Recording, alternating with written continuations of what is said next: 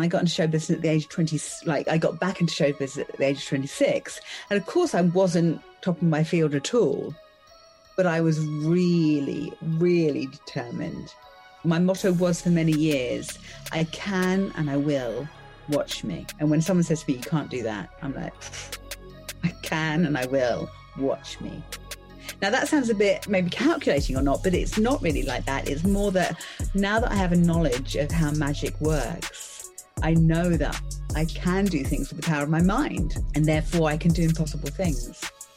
There's no simple explanation for this week's guest. I've struggled with how to do justice to her incredible journey.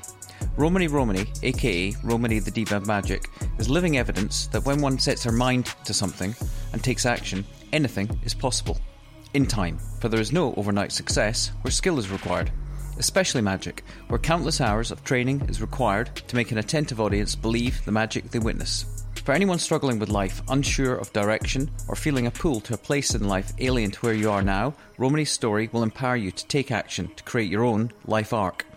Romany was born and raised in England, was driven by a visceral early ambition to perform, was pulled off course by a corporate life that led her to a breakdown in bulimia, which in turn opened her pathway to her stellar life in magic. Having performed for Queen Elizabeth at her 80th, won the prestigious Las Vegas World of Magic Award, and wowed audiences around the world, Romany has recently written a book called Spun into Gold to recount her life story and to impart her wisdom. However, her journey is anything less than plain sailing, as she describes in the podcast. Romany's story is defined by the patience and persistence to pursue her bigger dreams, but as many of us find, ambitions change, leaving us to reassess our priorities. I hope you enjoy the vivacious, loquacious, and flamboyant Romany Romany. Romany, welcome to the Impossible Network podcast. Thank you so much. It's so exciting. yeah, it's great, great to be here. And I'm sitting here in Williamsburg, in New York, and you are. I'm in Cumbria, which is the north of England, just below Scotland, and I'm sitting in a 16th century farmhouse. how delightful and how appropriate.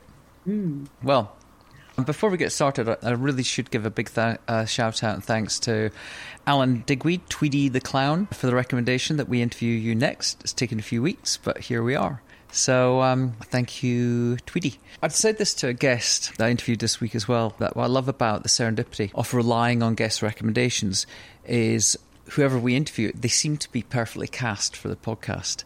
And I heard you say that you have a, a, sign on a mm-hmm. mirror that you use which says, Let us make our fairy tale today. And that focuses you on making sure that there's no impossibility.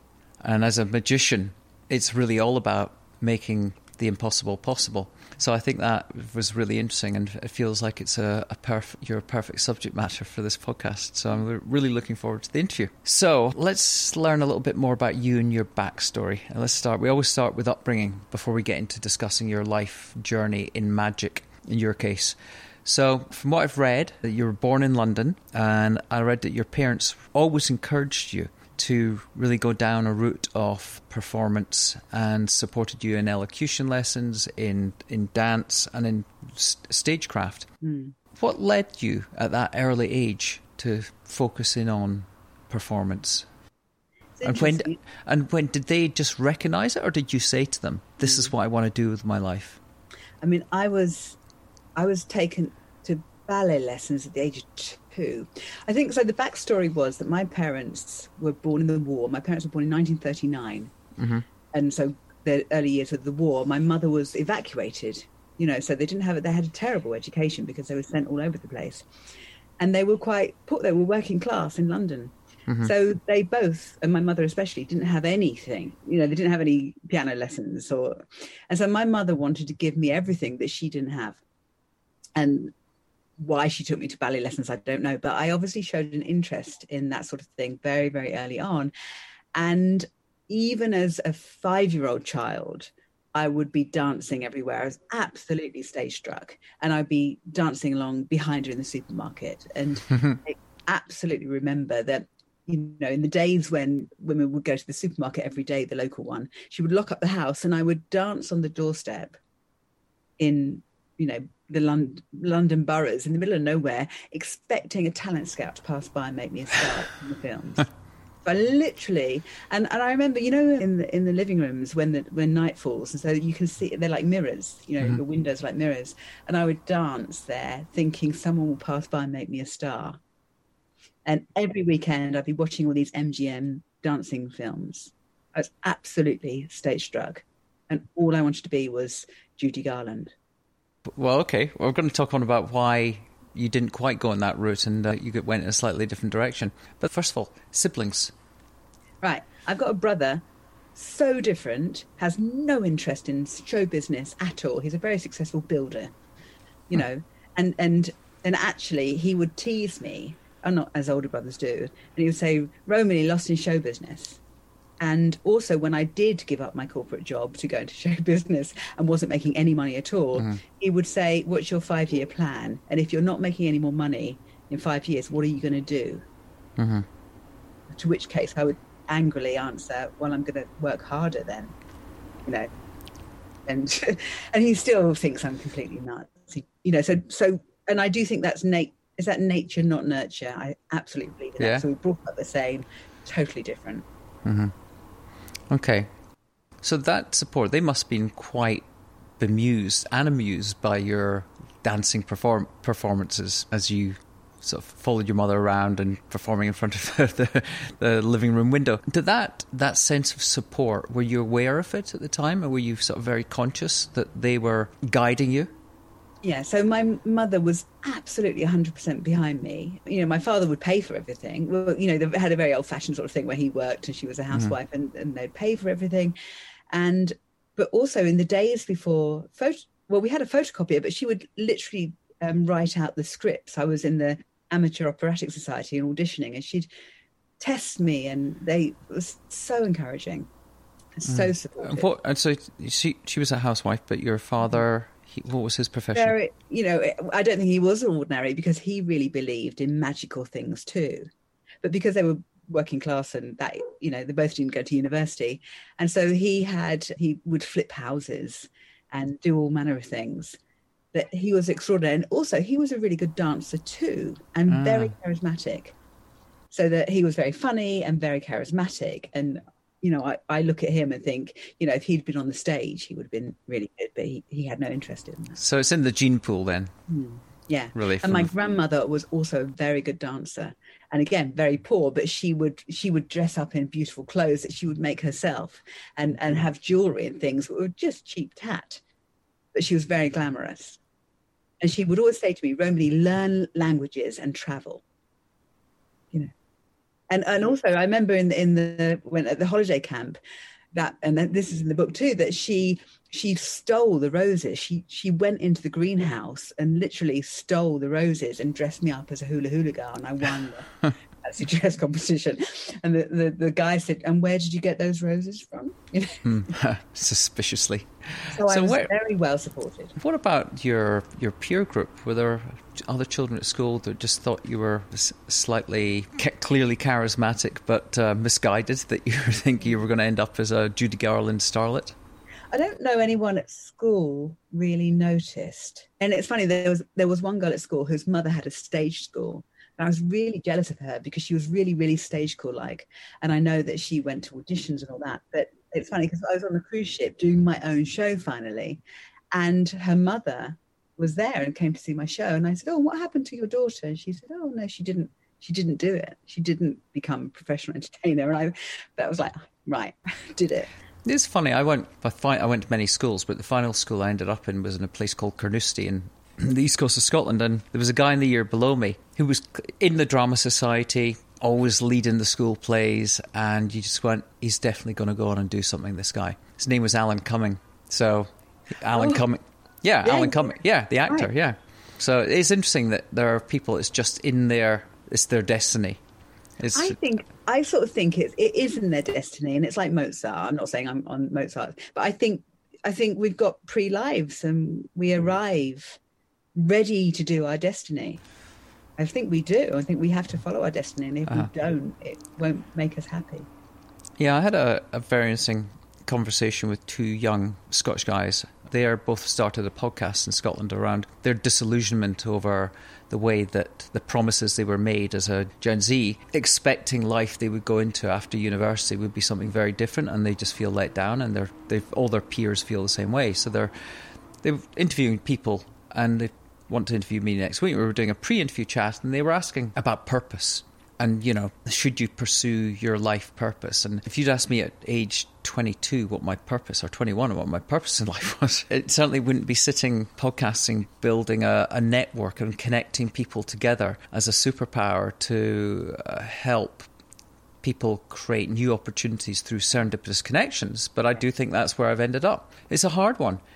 I think you either have an innate sense at a young age where you're life arc is going to go, and other times it only emerges through your life arc. I think you really have to listen.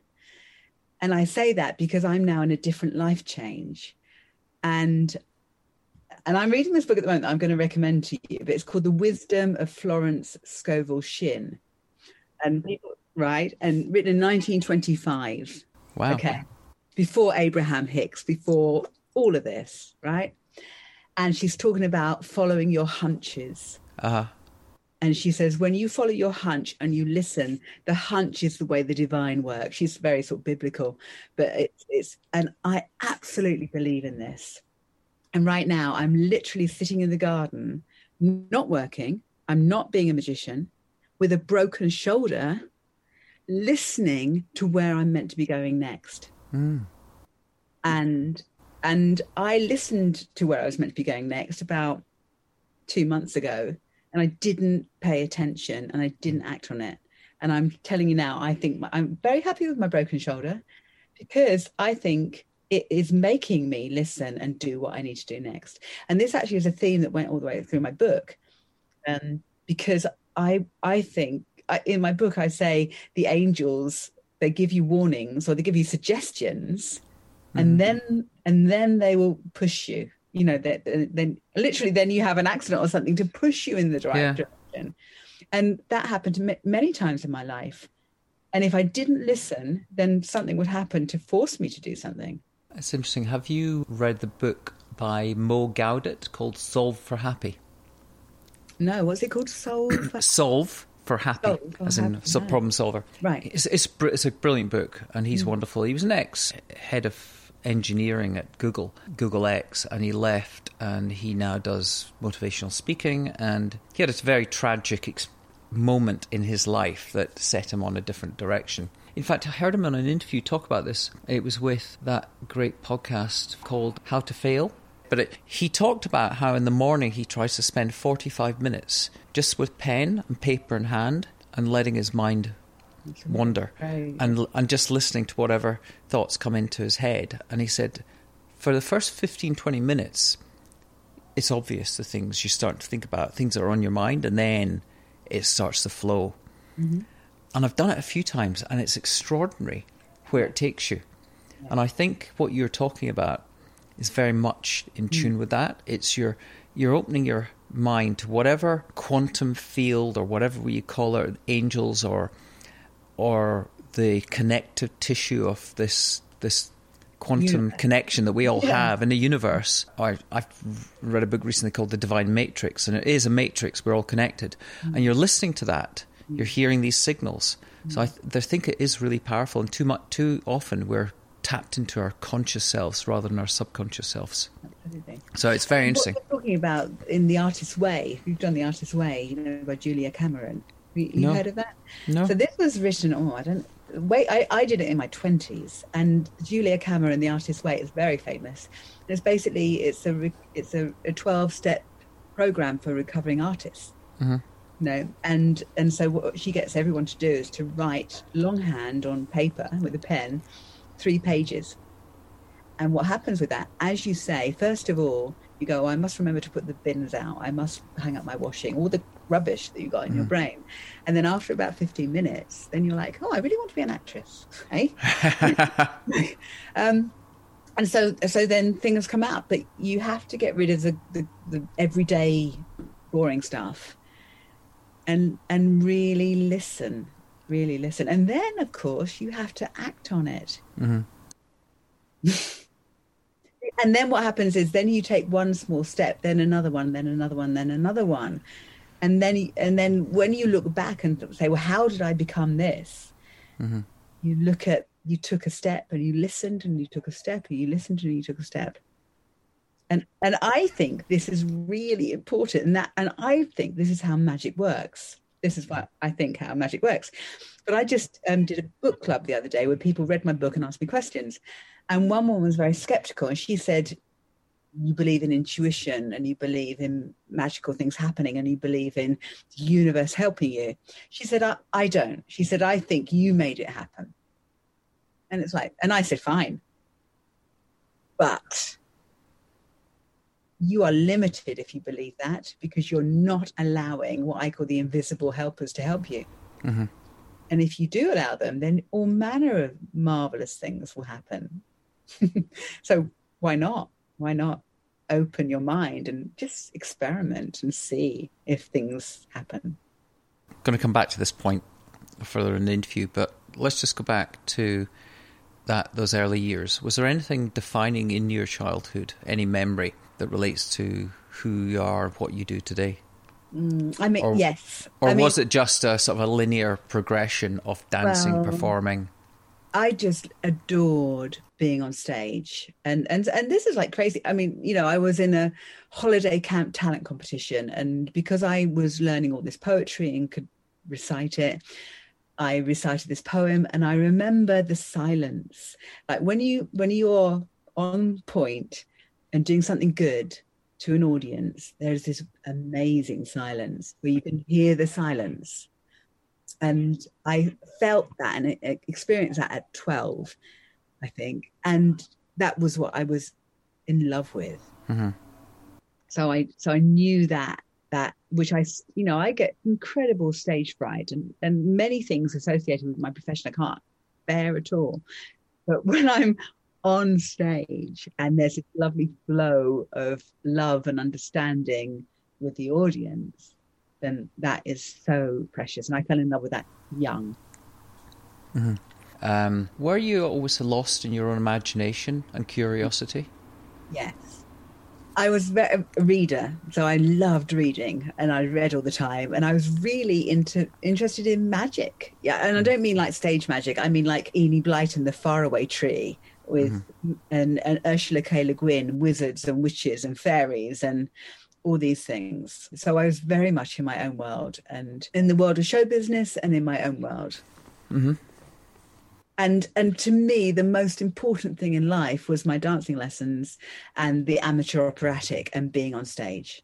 That was like the most important thing. And, and I, I would get up early before school, you know, at six o'clock in the morning to practice dancing and to to do the exercises for dancing and to and I loved Latin and stuff mm-hmm. and I would mm-hmm. learn poetry and I would learn huge chunks of poetry which I can still remember now. So I was very much in this theatrical world.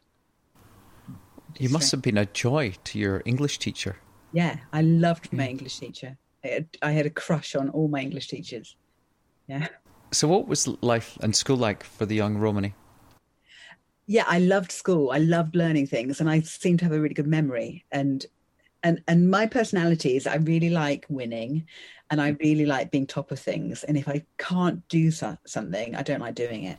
So, for example, we ah. learnt fencing. I was in girls' school, and we learnt fencing, and I was really, really good until we had a fencing competition, and then I got beaten, and then I gave up fencing.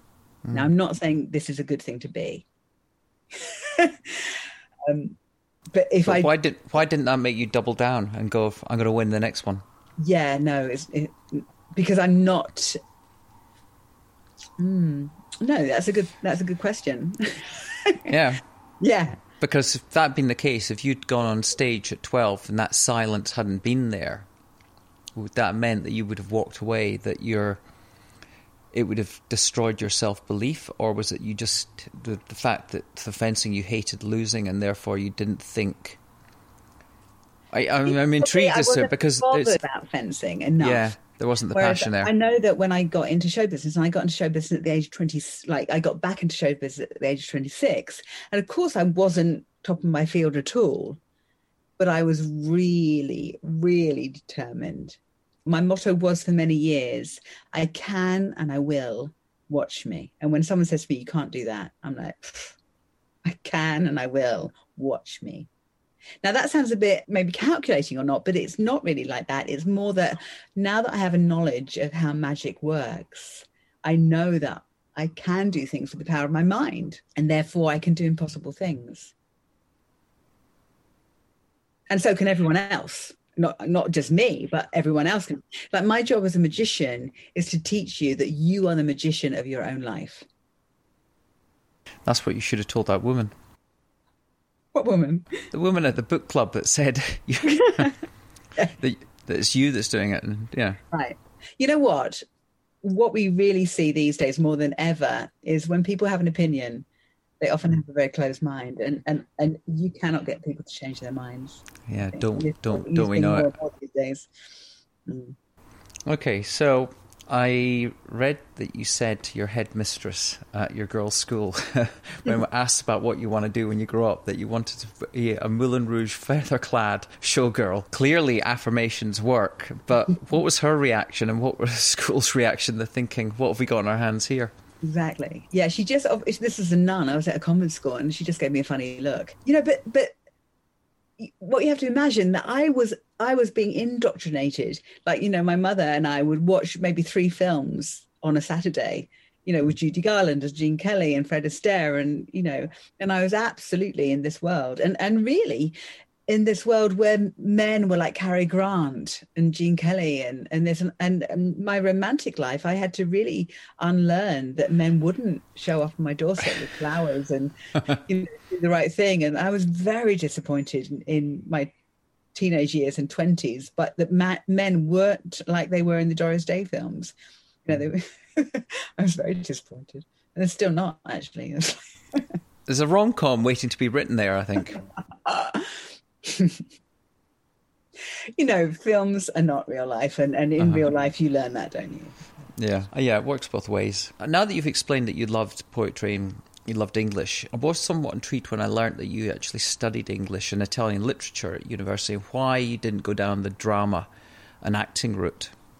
Well, um, I was head girl at my school and I was very idealistic. So I wanted to be the best head girl ever. And so my the school was ridiculous in that it, it wanted me to um, organize parents' evenings and actually unlock the cloakrooms at three o'clock and uh, in the morning. And I and so I organized talent shows and we raised money for the Dogs for the Blind. And it meant that I didn't go to many of my lessons. And my maths teacher really didn't like that. And I remember she predicted me an E which would have meant that I wouldn't go to any universities. So I was rejected by all universities and um, certainly couldn't get into drama. And it was only, I only got to do Italian because of clearing, because no one wanted to do Italian. mm. So it was very easy to get in. And that was how it happened. Right. But, you know, I think things happen for a reason. But when I went to university, I went along to the Drama Society and realized very quickly that there was 160 people in the drama society only 18 people got a part every year and they looked to me as if they were the friends of the producer which mm. is an indictment of the acting profession really. And i thought oh i don't want to do that. So that sent me to the circus society where i learned to juggle which set me off which is how i met tweedy. I mean i didn't meet him in the circus society but i learned to juggle. I ended up marrying a juggler. And that took me into the world that i'm now in. Uh-huh. Okay. That yeah. makes sense. Uh, actually before we talk about the, the direction you went after that. Were there any sort of mentors or influence, influential individuals that you encountered during that period that really were supportive and mm. pivotal in your absolutely direction. so they were my my teachers so miss wilson everyone was called miss wilson or miss muriel or whatever so miss wilson was the the lady i went to for elocution lessons she was deeply versed in literature and a love of performance and that. And I went to see her every Friday. And, you know, again, I think that's the first chapter of the book that she, she's, she, I never saw her standing. She sat in this chair with books stuffed around her and books everywhere in a tiny downstairs flat that reeked of cat food. And, and I loved her and I went twice a week to her and she got me to learn Milton and Shakespeare and and she taught me how you know how to learn poetry. She gave me a love of poetry. And then mm. Miss Muriel was my dancing teacher, who I loved beyond anything. And I went to her lessons four times a week. And and and they, I, I they didn't say you have talent, but they they gave me the idea that I had some talent in this. And I think they loved, you know, they, there was this love going on. I adored them. They really supported me. And yes, my parents paid for lessons, but it wouldn't have been that much. Mm-hmm. And so these were the two women that really shaped my life. Mm. This was in London? Um, yeah, yeah. Which part? Well, just actually, this was going out to Essex. So I was born in London and then I grew up in, in Essex. But these days, one never mentions Essex because mm-hmm. no, everyone just assumes you're an Essex girl, which I, I am. But I learned to disown that in the whenever it came out. Was that in the 1990s? Yeah. So I spent most of my childhood reciting poetry and being absolutely in this idealistic world of loving literature and even at university I loved it but what what what what took me off the rails mm-hmm. and which absolutely shaped my life and is shaping my life now with the book is that at the age of 15 I got the part of Louise in Rodgers and Hammerstein's Carousel it was the biggest deal in my life I had a solo ballet in the local professional theatre and because I wanted to be thin for this ballet and I wasn't. I was just, you know, I wanted to be thinner than I was. Uh-huh. I stopped eating at the age of 15, uh-huh. which, you know, is not good. And when I was in that ballet, I was thin. But what uh, what happened was the moment I came out and started eating again, I put on weight. I put on maybe two, which is what about 28 pounds. And so by the age, at the age of 17, I was two stone overweight. Wow. Which meant that I could not carry on dancing. When I looked at myself in the mirror, I, I was I hated what I saw. I had bosoms, which is mm. not good for dancing. And I did, it was the age of Jane Fonda. I had a Jane Fonda diary. I wrote down everything I ate. I went on every single diet the lettuce diet, the grapefruit diet, and the everything diet.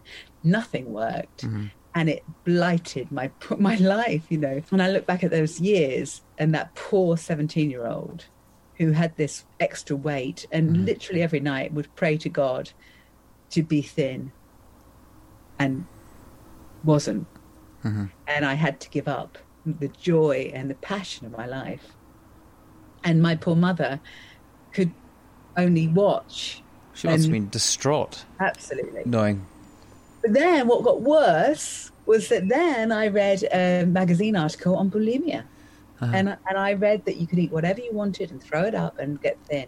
And I thought at the time, fantastic. And I went down that road. So wow. there I was, a head girl of my um, convent school, standing up in front of the whole school, reciting poetry and doing the notices and organising the talent shows, and probably every lunchtime with my head down the toilet.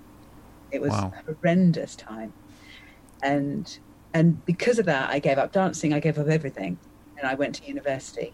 Mm-hmm. But at university, it got worse. And I just spent my life doing sport, like three aerobic classes a day, and binging and throwing up all night. It, I, when my my mother just just to control your weight. Yeah, and it wow. didn't control my weight. It got yeah, worse. Of course, yeah, of course. And and so it was a very very unhappy time. Which I'm now just to let everyone know I'm very very healthy now. I don't have that anymore, which is fantastic. But when I look back on that time, it was awful. Uh-huh. You know, and and this is what now drives my passion to help young people who are involved in that now because I can't bear it. You know, mm. I just can't bear the fact that anyone else would suffer with that these days. Mm-hmm. So that explains then why you went into corporate.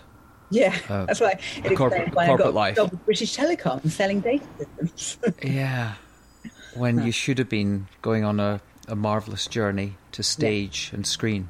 Yeah. Wow. Because, you know, show business still, I think probably even more so. If you look at all the most famous actresses, mm-hmm. you know, you need to be, there's very few who are curvaceous who make mm-hmm. it big. And even in, in theatre, in musicals, you know. Oh, very... no, it is changing a bit. I mean, I interviewed Sharon Feldstein, who's Beanie Feldstein's mum, And I don't know if you saw Beanie. Uh, it's Jonah Hill's sister. Mm. She's definitely wouldn't fall into that category. Yeah. It doesn't even deter- define the types of roles that she's cast in. So I think it is changing slowly. Sure. I th- if certainly you want think- to be a dancer, you you know you Maybe- yeah. absolutely have to have the right body shape, and I get it. You know, I get that, but it's Well, it's a shame. You know, not it's a shame. I understand that there's an, an aesthetic form, but Yeah. it's it's. But also, I I really think that it, with Instagram and you know, basically, I. I know so many fathers these days. Mm. I, I come across them because of my book, which I talk openly about the bulimia. And I talk to, like, you know, my van was getting fixed. And the van guy said, um, What's your book about? And I, the way he said it, I just thought, hmm. And I said openly what it was about. And he said, Okay. He said, I've got a teenage daughter who's really troubled by this. And that was that guy. And then I was walking my dog with another friend of mine. Mhm. And he said, Oh, I've got to go to school soon because my 13 year old has stopped eating. And I'm like, you know, and this Wow. yeah, it's, it's, it's, it's, a thing. Wow. Yeah. Okay, so there you are in British Telecom. You're four years in, but you Mm-hmm. you decide and go, having gone through all this, let's say physical and mental trauma Mm. with bulimia. I believe that you something triggered you at 26 to say enough's enough Mm. and go take this, let's say, right turn direction into magic. Wh- Where did that? First of all, where did that come from? And a lot of people, when they're in that sort of that, let's say, in that not rut, but in that rhythm of corporate life, might have a dream and a goal, an ambition, but just they do nothing about it, mm. and they sustain that life. What what was it that triggered your rapid change? Well, it was a, a breakdown. It was, like you know, I'd like to say, oh, well, I gave up the corporate job and followed my dream. No, I was forced to. So, so you imagine it was the um, early '90s with my corporate co- company car, a very good salary, and I'm doing well because I, I was in sales and it, it, I like talking to people, and, and it, I was just earning a lot of money. But I went to a nightclub. I went to a salsa nightclub in London, and I saw this dancing, and I was like, I was just struck by it and the fact that there was people of all different sizes and shapes, and suddenly he was a dance that you didn't have to be thin to do. And I got absolutely obsessed. So I dyed my hair black. I started wearing black clothes. I went every night, and I found myself a Colombian chap. He said, "Would you want to dance with me?" And we're going to do competitions. And so we did. I got obsessed by this, and we won the 1992 London Salsa Championships and and I started doing shows with him on ships going up and down the Thames because I, w- I, w- I was all I'd always been a good dancer. I, I you know I, I had a talent for dancing, so suddenly I was dancing every night and in love with this. I loved dancing, but of course you need to be slim. You don't have to be slim to dance salsa, but mm. I was now doing shows, and so I wanted I wanted to be slim and and. I just had this thing in my head. I wanted to be slim. So that meant that I'd get up early before work. I'd, I had a personal trainer. I trained with him. I then worked out in the gym. I then went to do my high stressful job. And then I did more exercise and then I danced all night. And no one told mm-hmm. me that I had to sleep. So basically, and I was still bulimic. So no wonder bulimia is not good for you. it's not good for your body. I was not sleeping. I was over exercising and I had a very, very stressful job. What happened finally was that I got promoted. Um, I was on a fast track management thing. I got promoted to fill the shoes of someone who died from a heart attack. so, and being a, a competitive person, I wanted to, to show that I was good at this. It was a thankless task. I was so I worked really hard. I worked really hard all day. I danced really hard all night. I was not eating. I was throwing up. And guess what? I went to Paris to do a deal. And I was in this hotel and I went to open the door and I couldn't open the door. Like my Oh. brain couldn't work out how to open a door. The door, there wasn't a problem with the door, there was a problem with me. And then I, I remember sitting down at the dressing table and looking in the mirror and I didn't, I couldn't recognize myself. Obviously, I was having a mental breakdown. And I was like, whoa. Mm. And I thought, okay, I'm, I, I'll do a really good presentation to the boss about this meeting that I've just been to, and then I'll have a holiday. I asked the boss for three weeks' holiday, and I never went back. And the mm. reason why I never went back was that all the anxiety that I'd been keeping at bay was in the moment I went to stay with my parents went nuts. and I had anxiety running up and down my arms. I couldn't talk to anyone. I couldn't use the telephone. I couldn't leave the house. I had a breakdown. I didn't know I was having a breakdown, but I had a breakdown. And basically, I had I was in my childhood room, and I sat on the end of the bed in my childhood room with the fairy wallpaper, and looking at the closed door, mm-hmm. going, "Oh," and realizing that my world had shrunk to my childhood bedroom, and I couldn't leave. And I was like in a cage, and I was like, "Wow!" And I sat there for months, listening, mm-hmm. and I was like, "The reason I am in this tiny cage is that I did not follow my heart." Mm-hmm. what my heart said at the age of five is be a performer, be on stage. And I didn't follow that. And I, you know, and so I said to myself, okay, I'm now going to be a performer no matter what it takes, how long it takes, what it costs. And more than that, I'm not interested in anyone else's opinion mm-hmm. at all. And it was so clear. And I was angry, I was furious. And so then I said, I'm going to be a juggler. I'd learned to juggle. I'm going to be a juggler. And my parents went, What? They're, they're going. What? And then I told my BT, trade yeah. union rep, my trade union rep, I said, I'm going to be a juggler. And he said, You can't make any money juggling. And I, and I said, I don't care. I'm going to, you know, and, and, and I always say now, in, I, you know, I do speaking gigs, and I say that when you decide and you are really clear, mm-hmm. that's when the universe, the world changes yeah. and it will then bring you things to help you on your path. Because it was three weeks after I made that decision that someone said, Hey, there's this magic evening class. Why don't you come to this magic evening class? And I went to that first evening class and went, This is what I'm going to do. I'm going to be a magician. That was it. Hmm. Okay, so I also read that uh, at a certain age you did by deed poll change your name. Was Hmm. that tied into this whole Yeah. t- breakdown? Um, Not first of all, when I was in London, I lived in Camden and I discovered Circus Space. Uh-huh. Circus Space was the beginning of a place which is now the National Centre for Circus Arts, a big, you know, big, huge building. But at the time when I went there, it was a, a run, a rundown, ramshackle old building that a couple of people had Where- painted stripy and made a cafe, and it was a generating station. So No, wait a no, minute. no. I lived in Primrose Hill for quite a few years. So where in Camden is it?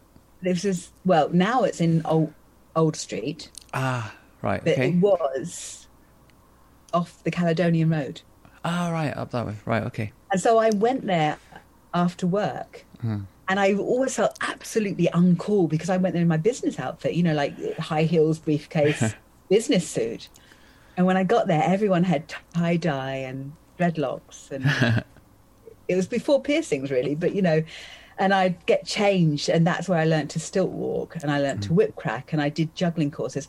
Anyway on my first holiday from british telecom i did a three week clown course.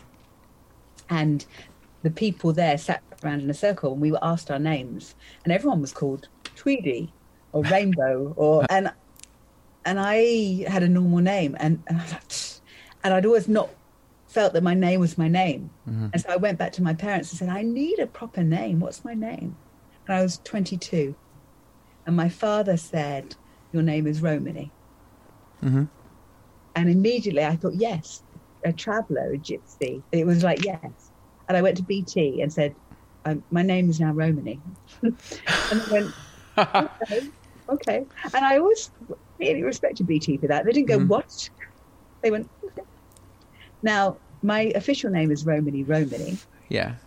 Um, and the second part of my name was when I was 30 and I went to Findhorn, which is a spiritual The community. Yeah. hmm And I went to, Car- to see Caroline Myss, Uh-huh. who, who I'm who, who's been a huge teacher for me. I'm doing one of her courses now called The Great Transformation. You know, the best-selling book, best-selling author of hmm uh, sacred contracts and and why people don't heal and how they can.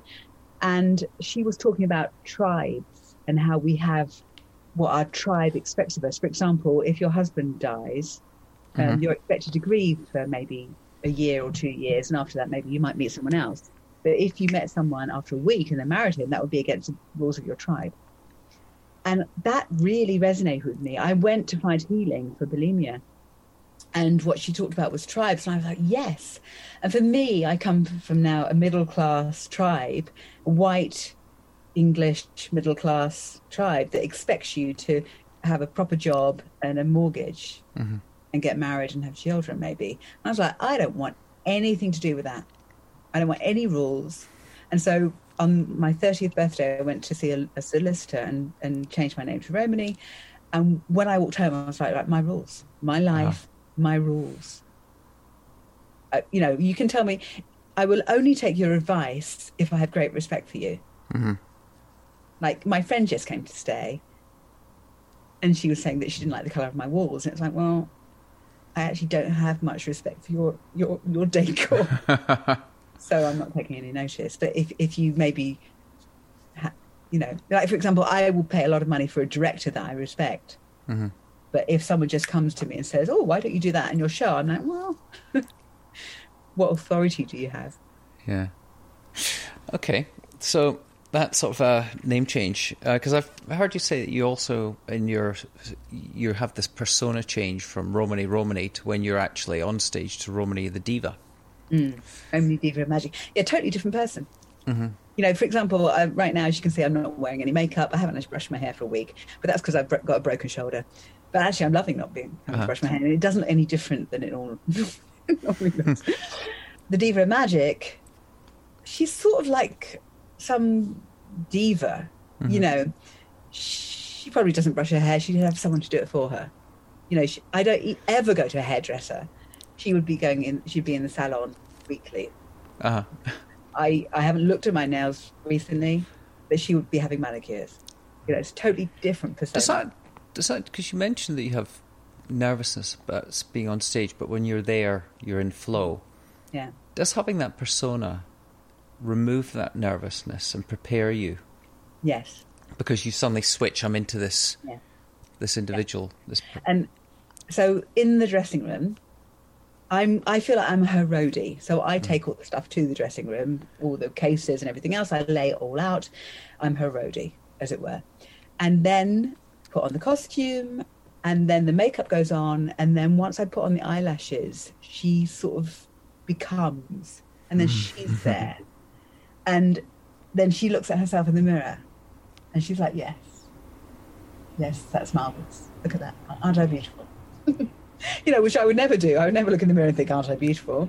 But she would. Mm-hmm. And so, mm-hmm. and, and suddenly she is there and she's the, she's there to bring love and light and she's there to love the audience and the audience will love her and she is marvelous and she knows exactly what she's doing and she thinks very highly of herself not mm-hmm. in a vain way but in a you know she's assessed the situation and she thinks she's very good and and when she's on stage what she says mm-hmm is different to how I talk, and and I can even look at her go, where did that come from? Well, the, the, I watched you with Penn and Teller and Jonathan Ross, mm-hmm. and very mischievous and also sedu- slightly mildly seductive yeah. approach that you deliver mm. your magic with is really sort of mesmerizing. Thank you. Yeah, you know what? The character's changed from Jonathan and Ross, uh, Jonathan uh-huh. Ross, Penn and Teller, which was I think 2011. Mm-hmm. And when I look at that, I quite find it quite hard to watch that because the characters changed so much, and I don't particularly like that one there. Uh. A director helped me do that. I had this amazing director called Robert E. Fitch, uh-huh. who was a, a, a famous actor in New York for many years. He's now 83, and and he would say, for example, if you've got a dial if you've got, or let's say a, a, a dial where on naught you've got everyday Romany, mm-hmm. and on mm-hmm. ten you've got the Diva of Magic. You know, where do you put? A, you know, where? So on Penn and Teller, that that would have been about eight. Uh.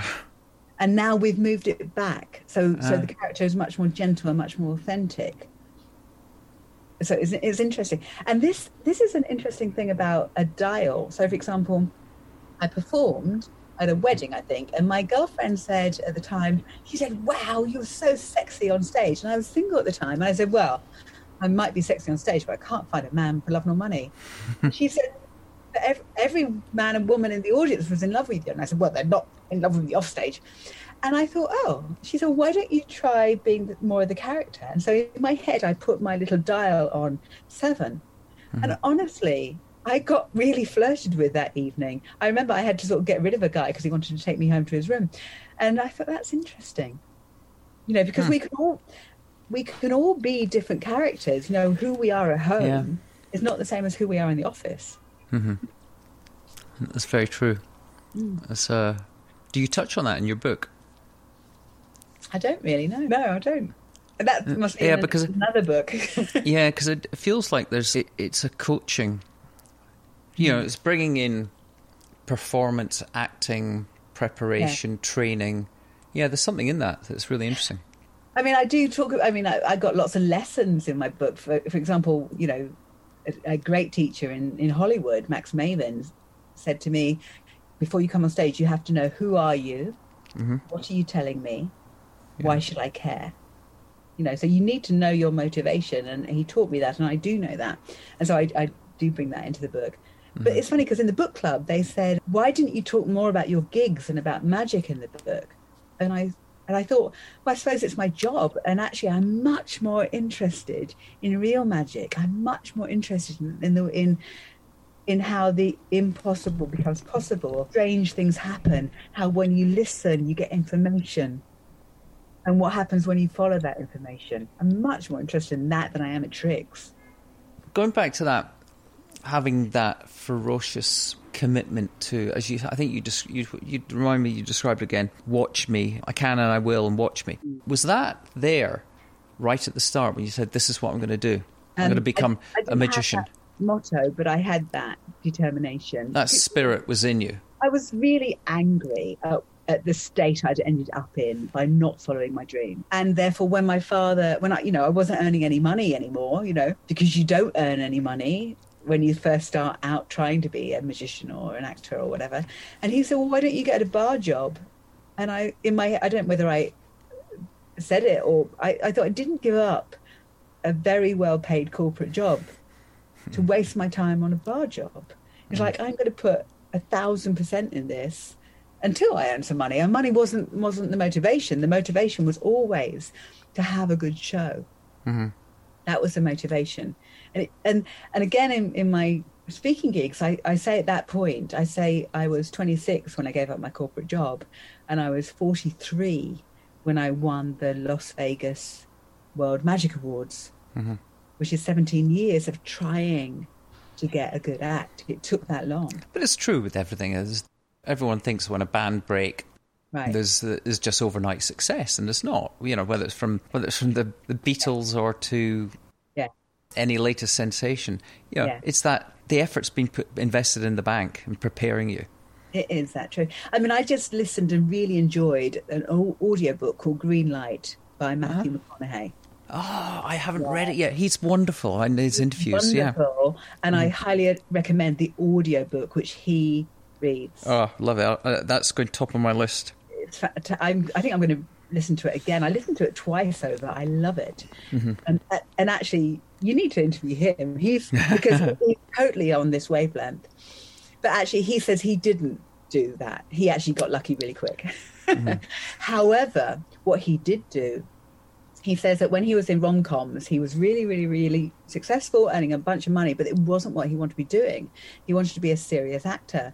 And so he told his agent, don't get me any more films, any more rom coms. Mm-hmm. I'm going to wait. And the next film he did was the Dallas, Dallas Buyers Club. Yeah. yeah? Mm-hmm. And he even got scripts. I'm, I'm, sorry for a spoiler alert for his book, but you know you'll enjoy it. He got scripts for like ten million dollars, and mm. then mm-hmm. forty million dollars. He was like, no, and you have to hold out for what you want, and and then you'll get it. So, tell me how you managed to train under Jeff McBride. Jeff McBride, who's for anyone that doesn't know, for, don't know, yeah, right. He's a mega magician eh, and, and now mega teacher. He has the, the mystery school in Las Vegas. I was, so when I went to the magic class, I fell in love with magic, but the, not but, the, and the teacher said, Do you want to come with me? To Austria to do a street show. And I was like, I'd always wanted to be a street magician, you know, a street entertainer. In fact, it, when I was 21, I taught myself to juggle and became a street entertainer for three months, but then, of course, gave it up to be a corporate and corporate person. So I went to this to do a magic show in Austria, and along came this juggler with tie dye and long hair. And I fell in love with him and married him. And so I then ended up in Germany as a street performer. And so we went round the world doing this knife throwing show, which, if you put in Cobble Comedy Company into YouTube, you can see me juggling fire and standing on his shoulders. And I would have been 27 at that time. Okay. So we were going around the world, um, not earning any money. Well, we were earning money, but just enough to eat pizza and, you know, just get by. And in LA, I went to a Women in Magic convention, which was there were so few women in magic that there was like 15 people. Mm-hmm. And someone said the name Jeff McBride. And I kid you not, my whole body went, my hair stood up on my body. I had no idea who Jeff McBride was. The hair stood up on my arms, and I wrote in mm. big letters in red pen, I had a few colour pens, go see Jeff McBride. It was a thing. I didn't know who Jeff McBride was. I just had a thing. So when I got back to Germany, I discovered that Jeff McBride had a mystery school two week thing, I think, in Santa Barbara. Mm. I had no money. I don't know how I got the thousand pounds together to get out there. And I signed up for this and took my rucksack. And as you'll read in the mm-hmm. book, ended up sleeping in a garage and hitchhiking my way to go to this mystery school thing in Santa Barbara. And mm-hmm. that's where I really started my learning process. Uh-huh. And that's when you dropped the juggling and the fire eating and etc. Well, I, you know, I carried on doing that because I was mm-hmm. married to a juggler and, and, I didn't have an act yet. You see, mm-hmm. that was the thing. It took me a long time to get an act because this was this was just before the internet. This was in dial-up email time, right? For the people of that age, and um, I had no way of learning magic, and so it just took me a long time. Plus, I went around it the wrong way. Any magician will know that there's classics of magic. They're in mm. books, and classics of magic, which are you know tricks that you'll know, rings, ropes, they work. I mm-hmm. was trying to reinvent the wheel with amazing ideas of pulling a glass ball from the air and then turning it into a ball with a goldfish in it and stuff you can't do. Mm-hmm. But I don't regret that because that became a book of how failures, how I had many, many years of failures. And as we know, failures are much more interesting than successes. Mm-hmm. Um, but I kept going back to Jeff and, and learning magic. So, what did he, he see in you? Because obviously there was, um, there was something. Well, you know what? Jeff is really encouraging to everybody, and Jeff uh-huh. is really encouraging to women. So, so finally, there was a lot of women in his magic school, and and a lot of support. It was very supportive. It wasn't competitive. magicians are usually very secretive. Not now because everything's for money. If you mm. pay money, you can learn anything. But in the old days, it used to be that you can only learn something if someone lets you into the magic secret. And it used to be passed down from like father to son or father to nephew. But Jeff was very open to women and very supportive. But that's not to say, I, I actually feel very proud because I invented magic that I do.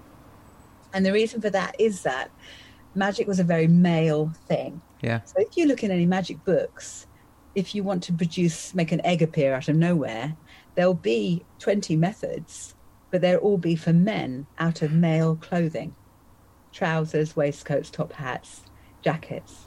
Mm-hmm. And first of all, I got myself a male outfit. And then I thought, hold on, I'm a woman. And I wanted to look like a showgirl because I always want to be a showgirl. Yeah. So you can see that this is my costume. You can see I've got a portrait behind me. Yeah. Uh-huh. costume. So I wanted to do magic. Those legs are longer than my legs. That was a very flattering portrait by my designer. You know, he did that you know, whether you write. Um, so I had to reinvent the wheel. So I had to take a trick that a male that a male magician would do out of his pockets or waistcoats or tailcoat, and make it out of my costume, and that took mm. a long time. Wow, that is something that struck me. I never really thought about it before. You know, I, I sat and thought, have I ever watched a female magician? I've been, you know, I've seen magicians in in bars, and wow, that is something that struck me. I never really thought about it before. You know, I, I sat and thought, have I ever watched a female magician? I've been, you know, I've seen magicians in in bars and in in shows I've been to at the Edinburgh Festival or here in New York or like there's a guy I interviewed for another podcast to do called Josh Beckerman, the foodie magician. Mm. And you know, I thought there I haven't.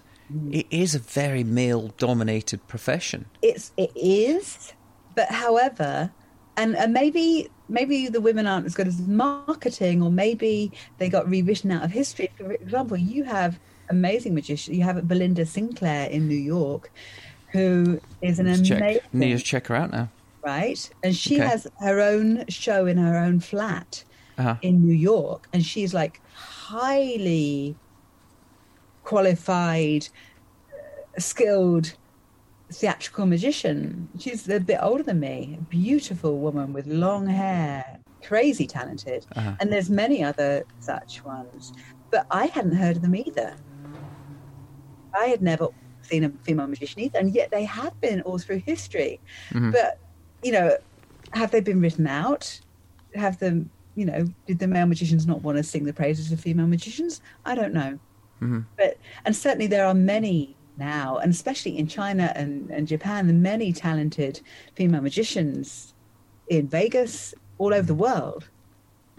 So, how do you go about creating new magic sort of moments when there's been so much done in the past. Like you said, pulling an egg out, there's 20 different ways of doing it. Mm. I mean, there's the standard stock and trade that you probably need to be able to learn to be able to move to the next level. But when you sit and start to think, right, I'm going to create a new bit of magic, where does mm. it come from? Thing is, so again, I had these visions of act. For example, one vision, and if you read the book, it's in there. But you know, I you've got a French maid. She's like, da, da, da, da, da, and she, you know, she goes to clean her the apartment of some New York. And this is like 1950s sort of mm. thing, and this is very sort of like film it. And she goes in, and on the dressing table, there's this hookah pipe with pink smoke coming out, and she's like, "Huh," mm-hmm. and she has a little has a little intake, and they go and then a pink ball comes out of her mouth. And she's like, oh, she puts it down. And then she goes back to her cleaning. And then she thinks, hmm, I'll have a little. Very much the Sorcerer's Apprentice. You know that lovely Disney yeah. cartoon. Uh-huh. And then she has another puff. And then she goes, and then something else happens. And, you know, and so I had this a beautiful idea for this act. And I spent a year trying to do it before I realized it's impossible.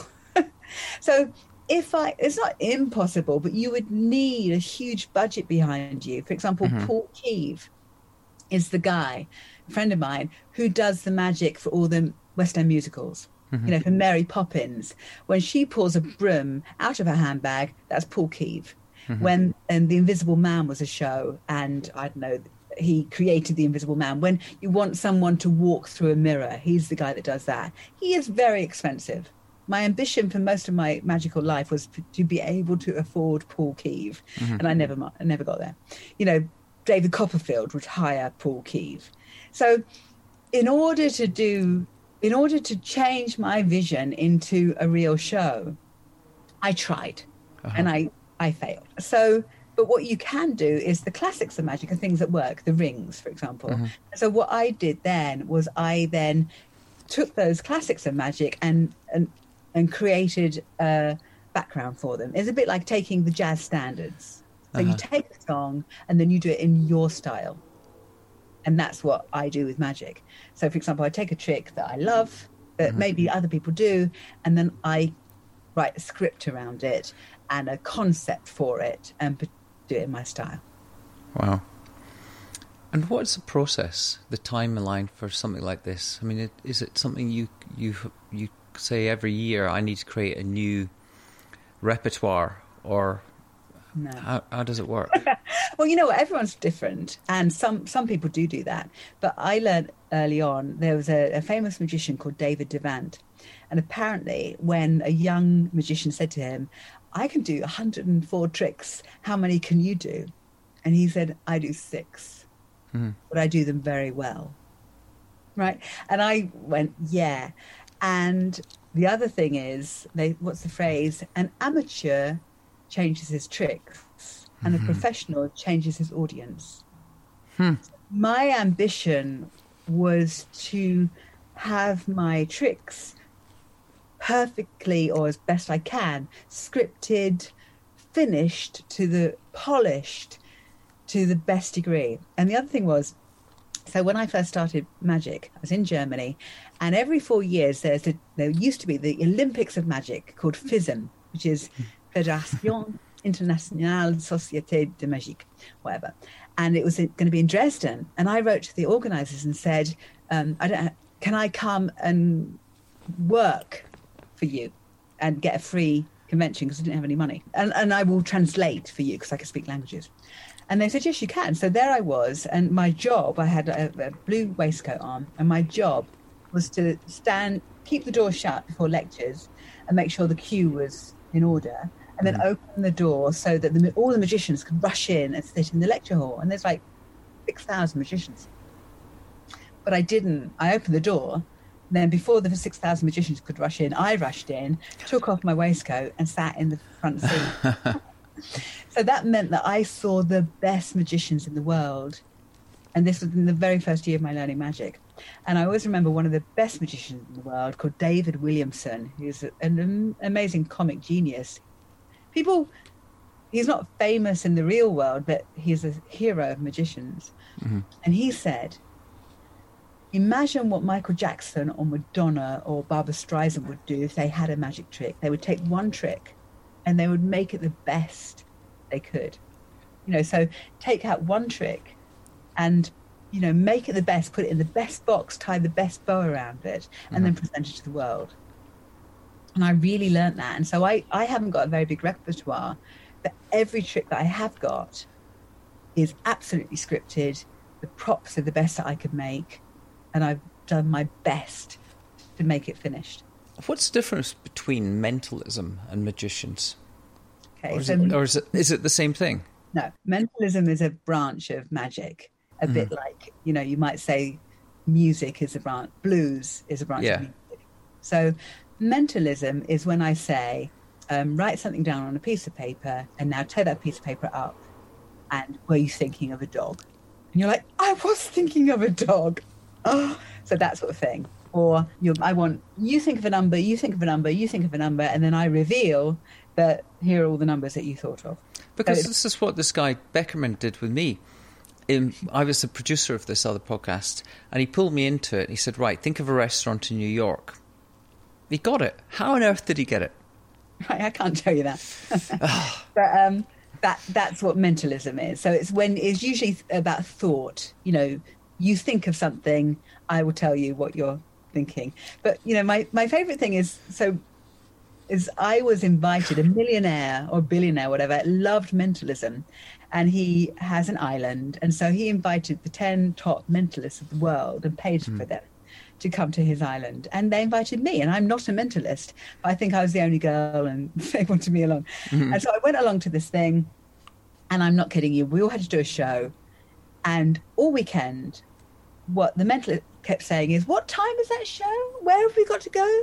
What's the name of that woman again?" so, so yes, they so yes they can they know what you're thinking, but they they they can't remember what time the show is or wow. because Hilarious. It's, a trick. It's, it's, a, it's a magic show. You know? it's I worth mean, learning magic just learn how they do that, right? And the other thing that my friend, who's a brilliant mentalist, look up Marc Paul as in M A R C mm-hmm. Paul. You can probably see him on YouTube. He's a okay. lovely guy, a friend of mine, and a brilliant mentalist. And he's also a ship entertainer. And he would say that it's the worst thing being a mentalist on the ship because he'd be in the lift with his cup of tea and he'd be in the lift minding his own business. He's not on stage. And the guy in the lift would have seen his show and then he'd be like, Go on, what am I thinking? What am I thinking? Go on, what, what's in my tea or coffee? And he'd actually be asleep on a sun lounger and people would shake his foot and go, What am I thinking? What am I thinking? oh, you know. hell. Yeah. Okay. All right. So y- you have had extraordinary, considering, like you said, you went from 26 to, was it 42? When you 43 when I won the 43 considerable sort of success as a member of Magic Circle. You're Magician of the Year. You've performed for the Queen. I've seen shots of you with Prince Charles. Mm-hmm. You've performed in Hollywood and Vegas. You mentioned the Penn and Teller sort of thing, mm-hmm. and 2011. And this might take us back to where what you were saying as to where you are right now, opening your mind to this universal force, mm. as to how do you continue to evolve and where you, do you think you're going to go? And where do you really want to be when we maybe hit 2030? Well, i am finding this so intriguing at the moment. Mm. I'm literally sitting in my garden staring into space thinking about this for de- and I have been since COVID hit.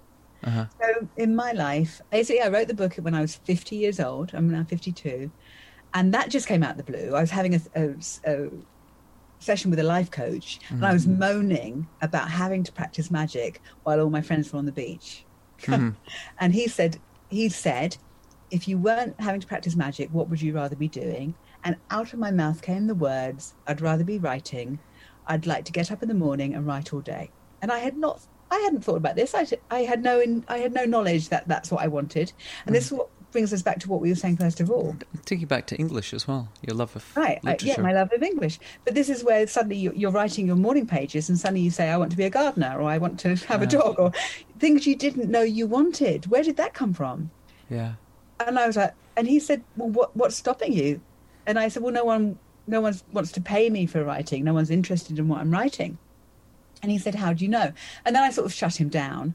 And that's when I got on my bicycle to get some vegetables and I rode past W.H. Smith, which is a shop.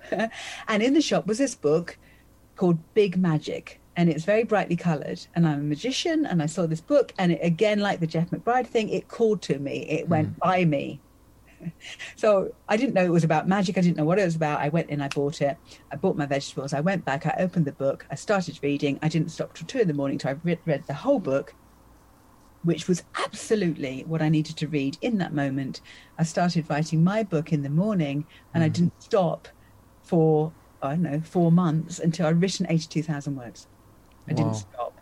I got up in the morning. And more than that, at four o'clock in the morning, I would get woken up seriously by a little voice that went, Come on, come downstairs and write. And I'm like, It's four o'clock in the morning. And they're like, Come on, it'll be fun.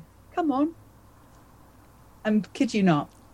And, and not only I say this, but other people that do, have done similar things say the same mm-hmm. thing. You get a little voice. Who it is, it's you. Who cares?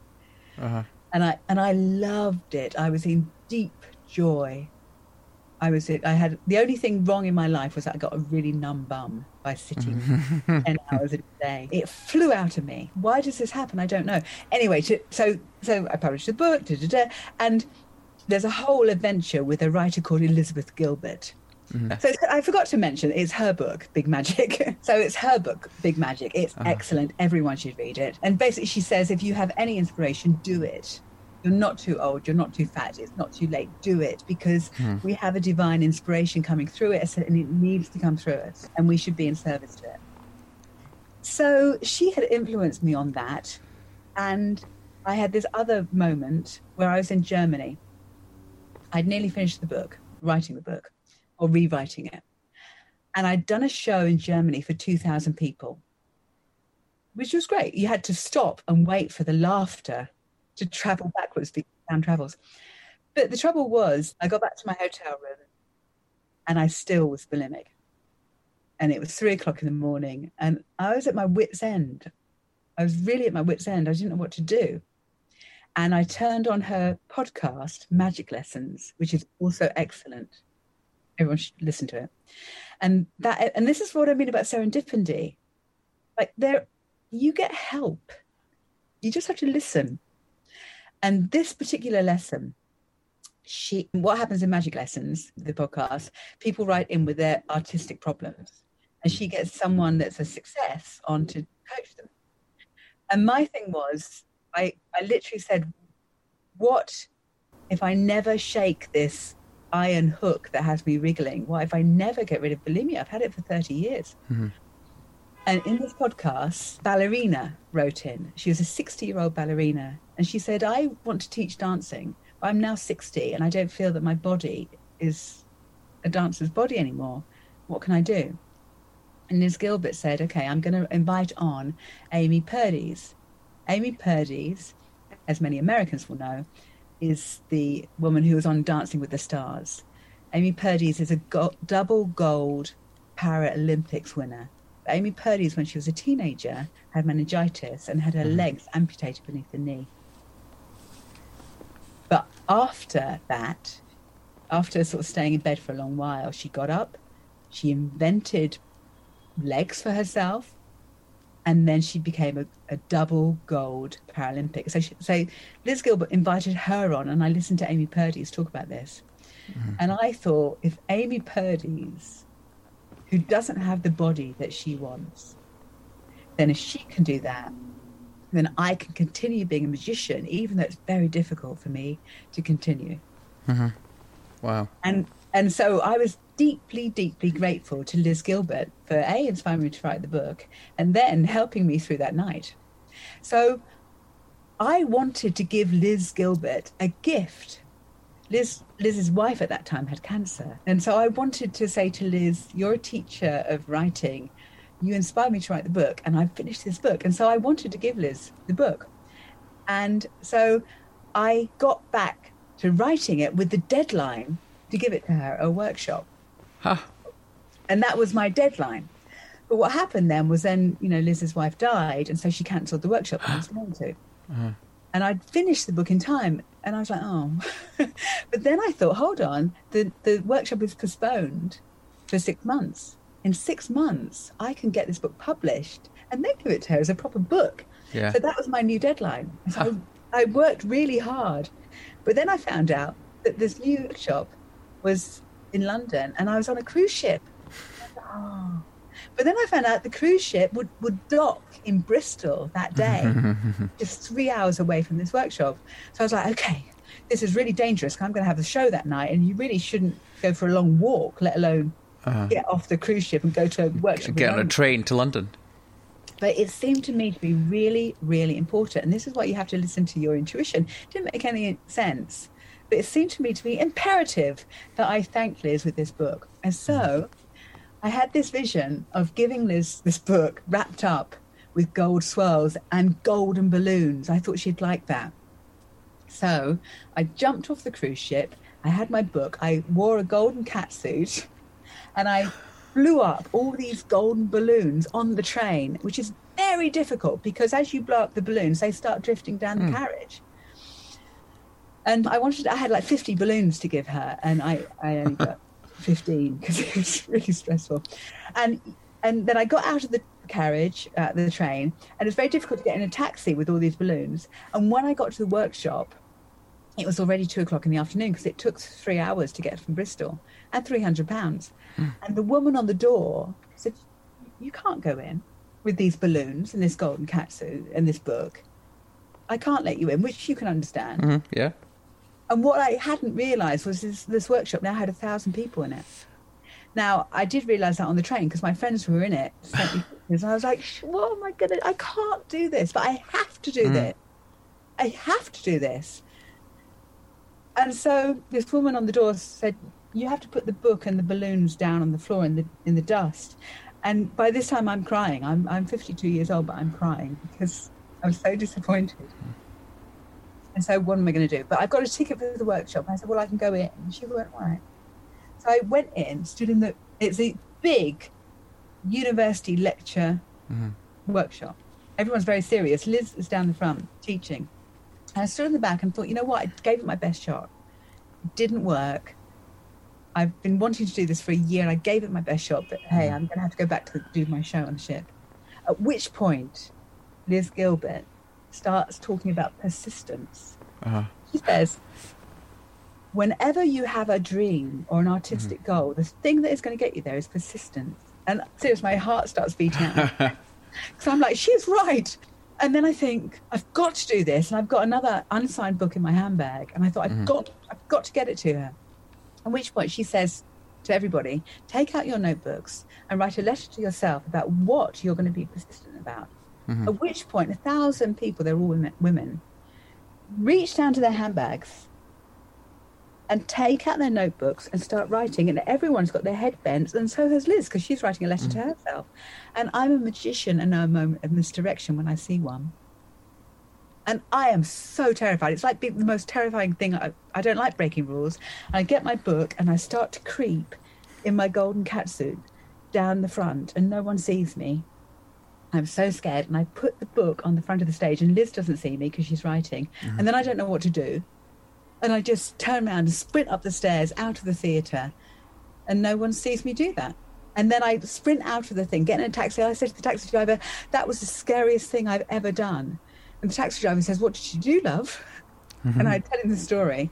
And he says, Well, if she was talking about talking about persistence, she can't bloody complain if you did persist. and I thought, Yeah. And then I thought, it's not about Liz, it's not about the book, mm-hmm. about her reading the book. She just gave me the word Yeah. to get the book out into the world persistence. Mm-hmm. Anyway, I get back to the ship, I do a show, I tell the audience all about my adventure, and I give up on the getting, you know, I, Liz, I never hear from her.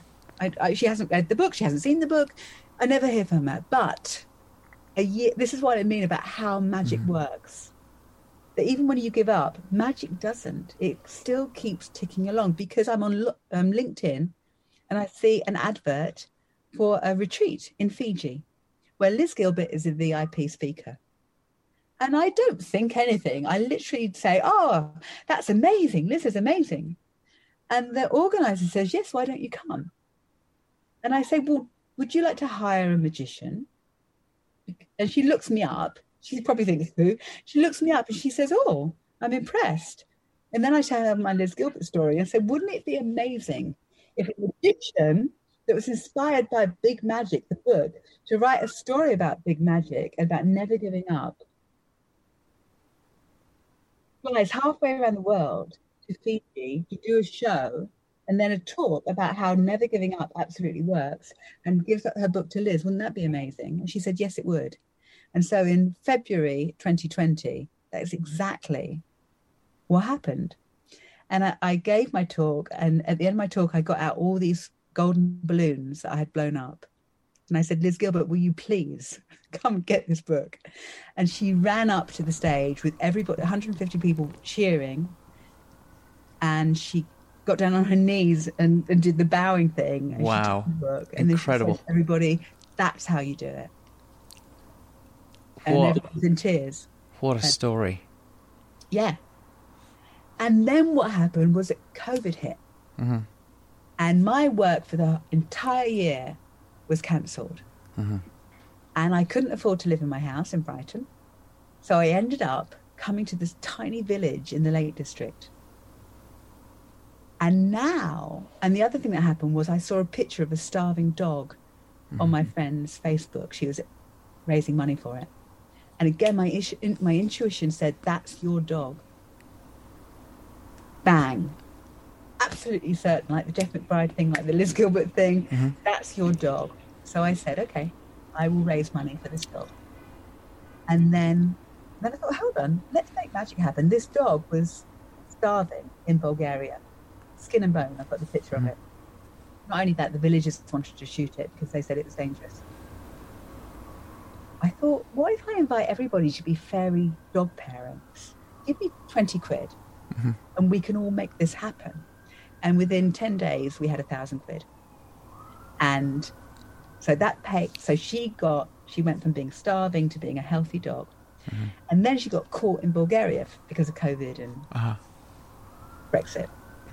And then a journalist phoned up and it got into the Daily Mirror with this story of let's make this happen. Let's bring this dog to the UK so that she can live with me happy ever after. and we raised in a night three thousand five hundred quid pounds. And I had that dog.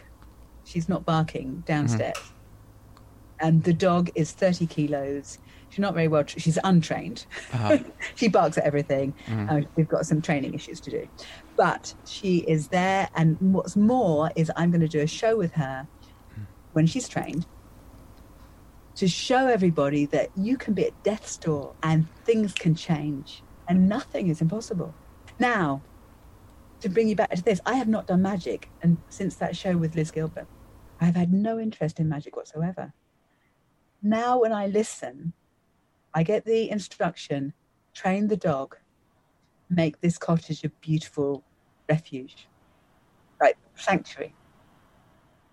And when I wasn't listening, like in my book, when I, I got hit by a car, I went to circus school and I got hit by a car and with a massive broken bones, that's what made me go to, to learn magic. And whenever I was on the wrong track, I'd get a message. Well, last week with her in a field, she set off after some rabbits attached to me. and I flew through the air and crashed. Your shoulder. And broke my shoulder. It's not, it doesn't hurt actually, but uh, but I can't actually do much. I yeah. certainly can't can't be a magician if.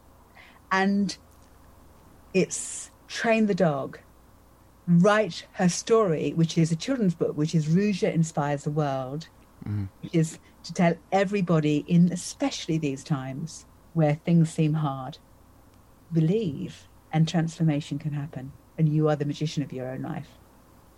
Now, that's what, that's what I'm going to do. That's a wonderful story.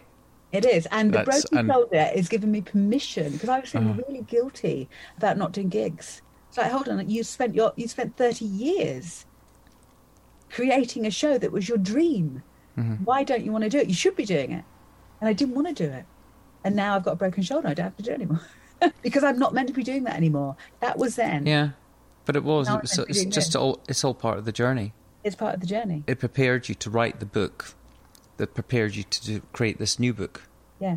You wouldn't and be able to be. What's really important to me now, we come back to the beginning, what's really important to me now is especially young people when they're desperate and they haven't got the, the benefit of hindsight. When you're 50, you can go, God, I was so mm. unhappy, but I needn't have been. And I can teach people that. And that's mm. what I want to do now. Wonderful. Yeah. Well, I can't wait to see what's next. Can I, can I say, Mark? I, mm. I was, I when lockdown happened, I was like, what am I meant to be doing? And I thought, okay, I'm going to find a million readers. I'm going to set myself a challenge of finding a million readers for my book, Spun into Gold The Secret Life of a Female mm-hmm. Magician. A million because it's like an impossible number. So I want to prove that the impossible is possible. Mm-hmm. That'd be fun. And then, so I did a blog and I worked really hard and I was, you know, doing quite well. And then I fell off the wagon and I couldn't be bothered anymore. And maybe for the last three months, I haven't promoted it at all. And then this morning, when I was so aware of hmm. what's going on in the world, I and I was like, it's almost as if everyone's got a chip of ice in their hearts. It's hard. And I had this vision of what if I could put a chip of joy and gold in their hearts? And what if the book was the chip of gold? Now, I'm not bothered by money myself, and I'm not bothered really by success. So I don't really care about the book, but I do care about putting a chip of joy and gold in everyone's hearts. So that has given me the motivation again to promote the book. It's like, oh, that mm-hmm. would be great. If this book can cheer everyone up and yeah. teach them about magic, then I'll get back to work. Yeah, that's my motivation. Uh-huh. Wow. Incredible. Well, it, I, I, have absolutely no doubt that magic is going to happen. Definitely. And that that joy you will be. You have to listen. You have to listen for it. Okay, can we finish with the quick fire questions? Okay. yeah? yeah? Okay. What principles do you stand by? Be kind. Be kind. Mm. Doesn't matter if you're right or wrong, especially if you're right, be kind. Yeah. Yeah. Being right isn't important. Mm-hmm. Be kind. And see the divinity in everybody. Mm-hmm. Even there as a if if they're as annoying like I haven't got a great love for our prime minister, okay, at all, or anything he's doing, but let me go to the soul in him, and love that. Uh-huh. All right, that's good words of wisdom for following a good life. Um, what hard choices have you had to make that might okay, have been so, really tough at the time? But okay, did so turn I, out to be good. Yeah, sorry, I interrupted your question. Then. Do you mm. want to ask it again? No, no, just go ahead. What hard? Yeah, the hard yeah, choices. You might have you might have actually answered it through the the interview. The biggest, hardest choice I heard three times: leave your husband, sell your house, go to Las Vegas. I mean, sell your house, go to Las Vegas. That sounds quite this, fun. This was the juggler. this is a juggler who I was in love with and loved three times, and I did leave him. It was awful. Again, you can read about that in the book. It was awful. It was heartbreak. You know, absolutely. I felt as if I had a knife in my heart. It was awful, mm. and it was the right thing to do. I spoke to him two days ago, It was the right thing, absolutely the right thing to do. We're great friends. It was def- 100% the right thing to do. It was awful at the time. Where's he now? He's in Germany Uh, doing stro- shows and actually campaigning for truth and Uh-huh. justice. Yeah. wow. Okay, when you've been doing your magic, I know you sort of, I suppose we touched on this. When you, for new ideas, you open up your mind to that universal, these universal forces. But is there any sort of specific thing that you do, or where do you go when you are trying to tap into something to come up with new Mm. ideas and new direction? Yeah, I find the best thing to get new ideas is long walks. So I, mm. I had before this dog, I had another dog for ten years, and you know, walk him every day, and usually always get ideas on walks. Mm. And actually, Julia Cameron in The Artist's Way says that you know when when people want to be inspired, what she she gets you to go on an hour walk every day, uh-huh. and It's like Darwin had his thinking path. oh, Yeah. yeah, All right, what's the biggest problem worth solving? Hmm, how to love, isn't it? Doesn't get what- much bigger than that. How to, how to solve the world's problems if we all acted out of love to each other? Yeah, How how do we do that? That's the Mm-hmm. biggest question. It's a great answer. Yeah, we should have a chat with Boris about that. if you had four people to your, your 16th century small abode in Cumbria to help you build a better future and plan for what you're doing next, who would those people be? Well, the first one was Louis, Louise Hay, Uh-huh. um, which many people will know, and who has been helping me because there's a theory that even the people who have passed, you can still ask them for help. And I asked Louise Hay for help. She's the author of um, "You Can Heal Your Life" and basically the, the instigator of Hay House Publishing Company, and I think she helps me. Louise Hay. I've forgotten now. Um, oh, Wayne Dyer, Dr. Wayne Dyer. I adore. Do they have to be dead? no? Oh, great. Well, then Caroline Myss.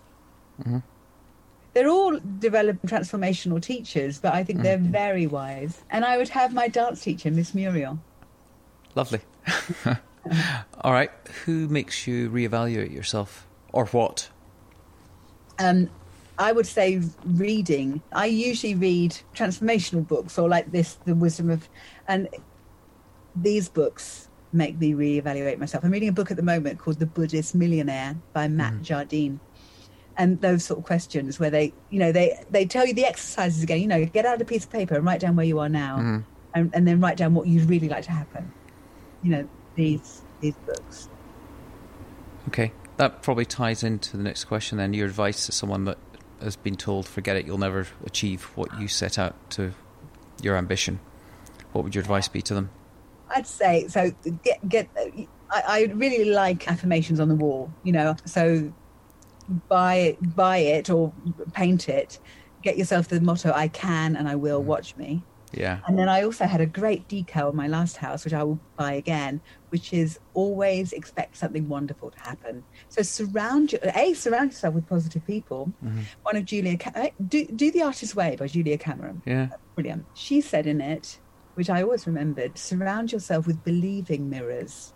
Mm-hmm. This is people that if you say, I'm going to learn to do gardening, I'm going to be a truck driver, people don't go, no, you can't do that. They go, oh, that you'll be great at that. Yeah, I can see you as a truck driver. So surround yourself with believing mirrors, surround yourself with positive people. And one thing that I did in my 30s, which is a great exercise, is I have a standard that unless I'm delighted when you call or ring up or knock, you're, I, I don't meet you. Yeah. Not in my life. In my 30s, I had a few people that when they called, I was like, oh no, it's her. And I went and went through my address book and went. So surround yourself with only things you're delighted by. That's good. That's great advice. I mean, I could certainly apply that to some people I, if I'd Right. invited round to dinner. Right? No, life's too short. Yeah. Obviously, be kind, be loving. Oh, and the other thing is a Liz, Liz Gilbert um, quote. She said, I really like it. Obviously, we, we, we want to love everybody. Mm-hmm. You know, there's no reason not to. But we can decide at what distance we can love them at. right? So there's a couple of people that I can only love at a very long distance away. And be aware at what distance you can love people at. Some friends, they can come and stay for a week. Some mm-hmm. friends, a dinner party. Other friends, you know, a phone call once a year. Well, that's really good advice. Last few questions. A karaoke song that you would do coming out of lockdown. Though I bet there aren't any karaoke bars in Cumbria. No, I don't. Well, I don't know. There's not much in Cumbria. All you can do in Cumbria is walk up and down hills. The last karaoke I was at, I hid under the table because I cannot bear. It's a typical performer thing. It's like I don't want to perform when I'm not performing, and I I, I can't sing either. And not that you need to sing to do karaoke, but I literally hid under the table mm. to avoid it. Okay, you'd be hiding under the table if I was doing it. Best a series, film, a movie that someone might not have seen that you think they should. Well, you know something? I've been catching up on things that everyone else has. So, what I would recommend at the moment is make sure you've seen The Hunger Games, mm-hmm. The Matrix. Yeah. Which are like, you know, who who wrote those, but they're really spot on, especially mm. for these times. Yeah, The Matrix, definitely. What book would you like us to offer people that come up with good comments on Instagram okay, well, or on the website? Right. I well, a mine. yeah, of, course. Of course. I should have said aside from yours. okay, well, this is one I'm really loving at the moment, and it's mm-hmm. called "The Wisdom of Florence Scovel Shinn." Mm. I can never remember. I always yeah, call her Florence thingy thingy. Written in 1925. Yeah. It's stuff that I've been learning and putting into practice my whole life, but it's reaffirming it. And I love mm-hmm. the fact it's 1925. You know, I'm definitely going to be re- reading that myself. That's yeah. a quick question. If, sorry, and if you um, just put it into practice, and your life will be ma- magical. And quick question on your book: Is it uh, audiobook yet? Yes. Excellent. That's yeah. going. Yeah. So it's on right. Audible. Mm-hmm. Yeah. Good. All right. And then final question: Who should we interview next? I've got a say. I've got a dangerous option or a controversial option and a non-controversial option. My, but you know when you said intuition. So when I asked myself, and the first person was um, a woman called Anna Brees, B R E E S. Anna okay. Um, and then go with that. Just came straight into my head, which I believe is the right thing. B B R E E S. Okay, and who is she? So she was a BBC journalist, uh-huh. and now she is covering what's not being covered. So she is there's enormous censorship at the moment mm-hmm. on all platforms on the BBC. And so she is interviewing many people, many scientists, doctors, and and she's like a lone voice trying to get things uncensored. Okay. And Wait, very brave. Very brave. In that that case that has to happen. Yeah. I, okay so so my head. But I'm going to put another plug in for my this book I'm reading at the moment, and I'm going to be on his podcast, and I'm loving his book. Mm-hmm. It, it's Matt Jardine, so this could be another person, mm-hmm. and it's called the Billionaire. Oh yeah, Buddhist. Mm-hmm. Yeah. What is it called? The Buddhist Millionaire. Mm-hmm. Yeah, well, we've had two recommendations or three recommendations in the past. So if you once yeah. this is live, we always ask you to share it with the people and say you're my recommendation, yeah. and then connect us. Yeah. That's cool. so exciting. I can't. I so hope you, you have a, a, interesting, interesting time with Anna because she's. I'm sure. trailblazer at the moment and so courageous. Mm-hmm. Well, I have to thank you. It's been a wonderful. I expected it to be a really interesting interview, and it has been fascinating. And just thank you and acknowledge you. I think your pursuit and your spirit of pursuing the possible mm. is inspiring to people. I think the the words that you've shared are, are certainly going to have an impact on people that hear them, and for your just unrelenting persistence again, an uplifting and a affirmation that if anyone needs stuff, affirmation and reassurance that persistence pays off, then you are it. And for your book right. and for your your sharing your chips of joy, so we'll do everything we can to to ensure those chips of joy grow I've forgotten to say the thing that I in my talk in Fiji that I mm. forgot, and then I went, oh, I forgot, I forgot, I forgot, and which is really important. Which is two years after writing the book, where I talk uh-huh. about bulimia and everything else. I mean, not just about that. I am so healthy. It's gone. It's vanished. Wow. It's not in my life anymore. Which is the most magic. So after all that persistence, it's happened and it's uh-huh. amazing. And so I, I can now when I wrote the book, I was I wasn't well, and so I what I was saying in the book was you can have a happy life even if you don't manage to defeat your demons. But now I can say it is possible, mm-hmm. which is fantastic. Amazing. Um, I interviewed a guy yesterday called John Farnham. He eh, calls himself he's a chief disruptor for the Morgridge Family Foundation. So they were the founder of Cisco Systems set up this foundation. His son and wife run it, and they give away hundreds of millions of dollars to great causes, and they're really looking at the future of education. And he was telling me about how they they take this ancient Indian tradition, one of the Indian native Indian tribes of burning sage, mm. to create environments that clean out all mm. the the negative energies, and I'd never heard of that before. And it's a bit like you saying when you write a book, it, it's it's as if it's a cathartic clearance mm. of things that have been building up. Mm. And I think you know the same thing with this. There are all these things you can do that that create space for progress and for moving on. Mm. But it's it, I think there's a time and a place for it. So this was obviously the time and place for you. Absolutely, and and Brené Brown was a huge influence, uh-huh. braving the wilderness, and and and she says that when you tell your truth and own your shame and everything uh-huh. else, it's hugely healing, which I think. And what's really weird is that I, I wasn't going to tell anyone. It was been a secret from everybody for forever. It was a deeply secret thing. Mm. And then I just went, if I can help one person, then I'm going to do it. And now it's not even a thing. I, has, I have no emotional real connection to it. It's not even a thing.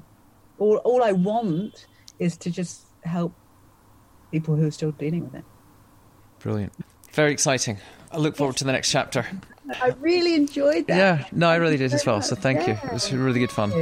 Okay, that's all for this week, folks. If you're enjoying the show, please subscribe, rate, recommend, or review, depending on where you listen. And if you have someone you'd like us to interview, just DM us on Instagram at The Impossible Network or email us at info at theimpossiblenetwork.com. And please give our other podcast, The Raw Hospitality Show, a listen.